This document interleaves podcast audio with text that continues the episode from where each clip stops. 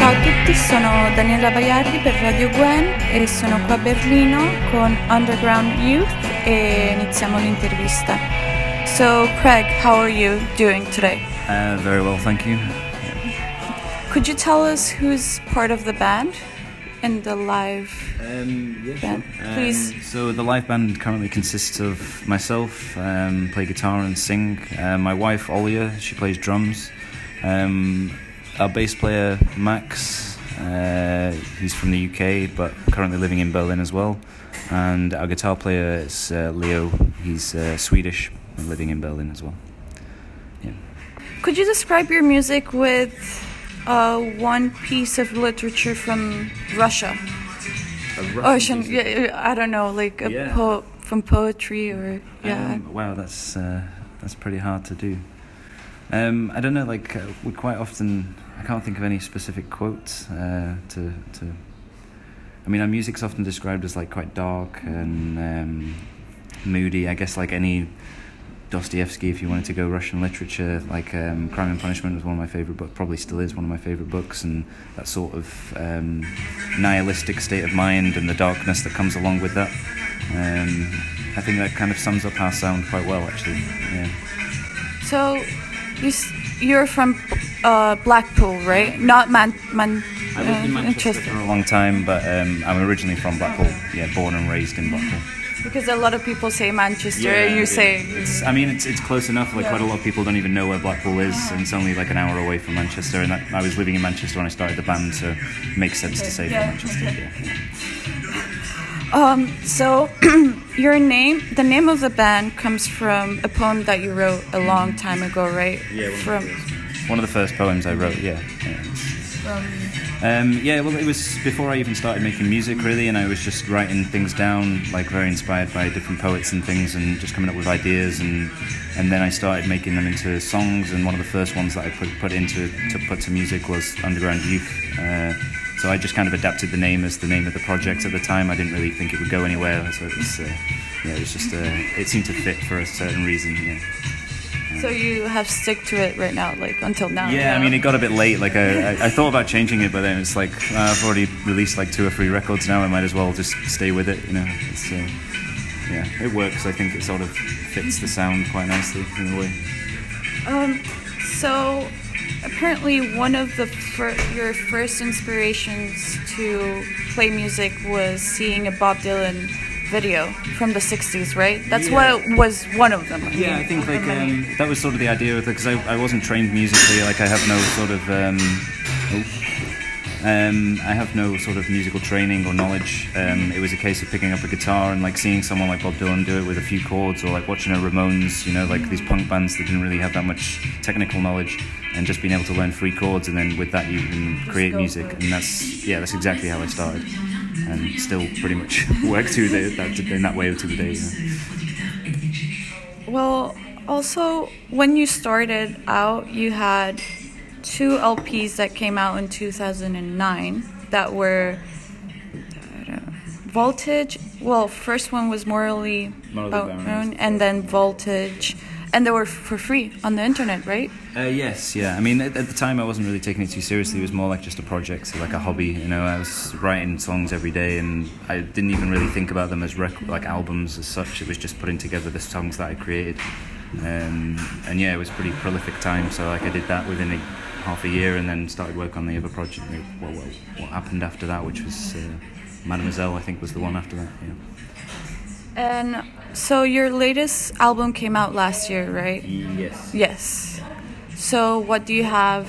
I know it's it takes a lot of time to write and record and everything, but do you have anything in plan for? It's been really busy since that release. We toured like pretty extensively last year, and so far this year we've not had too much free time. Like we've been on the road, and then we come back. We have a few weeks break, and we're recording in a studio in Berlin at the moment, which is kind of run by Leo, who's a guitar player. So it's finding the space in the studio as well for us all to get in. So we've just started really working on. We've got a handful of songs that we're working on at the moment, and this one's going to be much more, as opposed to the others where I would write all the material, take it into the studio and we'd record it all together, and this one will be much more, we're writing, the songs are being written together in the room, which is the first time I've done it like this, so it's taking a longer time, but it's going to be a different product at the end, you know, so the songs are already sounding a lot different to the way that I've done things previously, yeah. I'm really happy to hear that. So before, when you started, you were with Flower Power Records, and now you're with Fuzz Records, yeah, right? Before in the it was first. Initial period, yeah. It was just trying to find ways to get the music out online and things like this. And the guys from Black Market Karma, they sort of run this label, so we were helping each other in that way, like sending stuff around and using the same mailing lists, things like this. And then Casper from Fuzz Club Records, well, it wasn't even a record label at the time. It was just Casper on his own, and he just had this idea of releasing one of our old records on vinyl, which obviously I was really excited about. And then we've worked together ever since, like we're really good friends, and he gives me complete artistic freedom, we have a good deal, and everything we do he's really supportive of, so yeah, it's been a pretty good 5 years since then. It's gone very well. Yeah.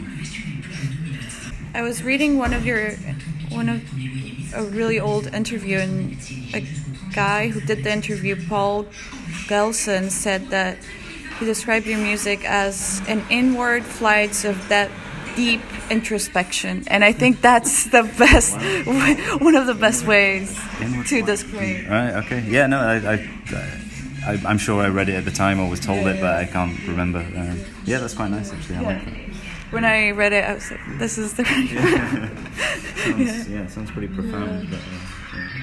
Yeah. But, so, do you remember when you played back in Lugano, or...?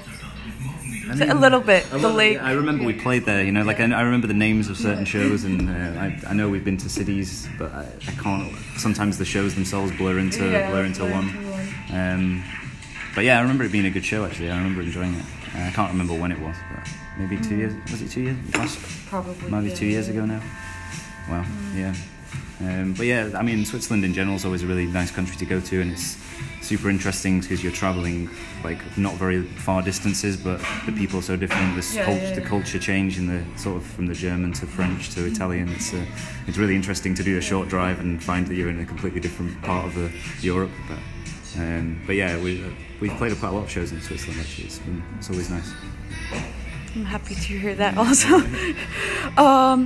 And last question. So, are you planning to do any movie soundtracks or anything that you were planning? You were saying, you always wanted to... Sorry. Of course, it's something that always comes up that I talk about a lot, because it's a really big sort of influence on my music, is to create these sort of soundtracks for films that don't exist. It helps me, the process of creating music, to visualise something that goes along with. I talked to a few different filmmakers who are interested in having me work on the soundtracks for them, so it'd be nice to like exclusively work on with the image there already, you know, on screen for you to create something too. The process of creating a film is quite...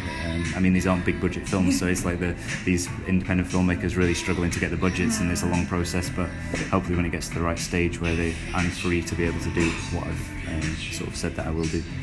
Yeah, that's something I'm excited about doing in the future. All right, thank you for your time, and I hope to see you in Lugano sometime in the future. Thank you very much. I hope we can go back soon. It's been a while. Run into that morning sun.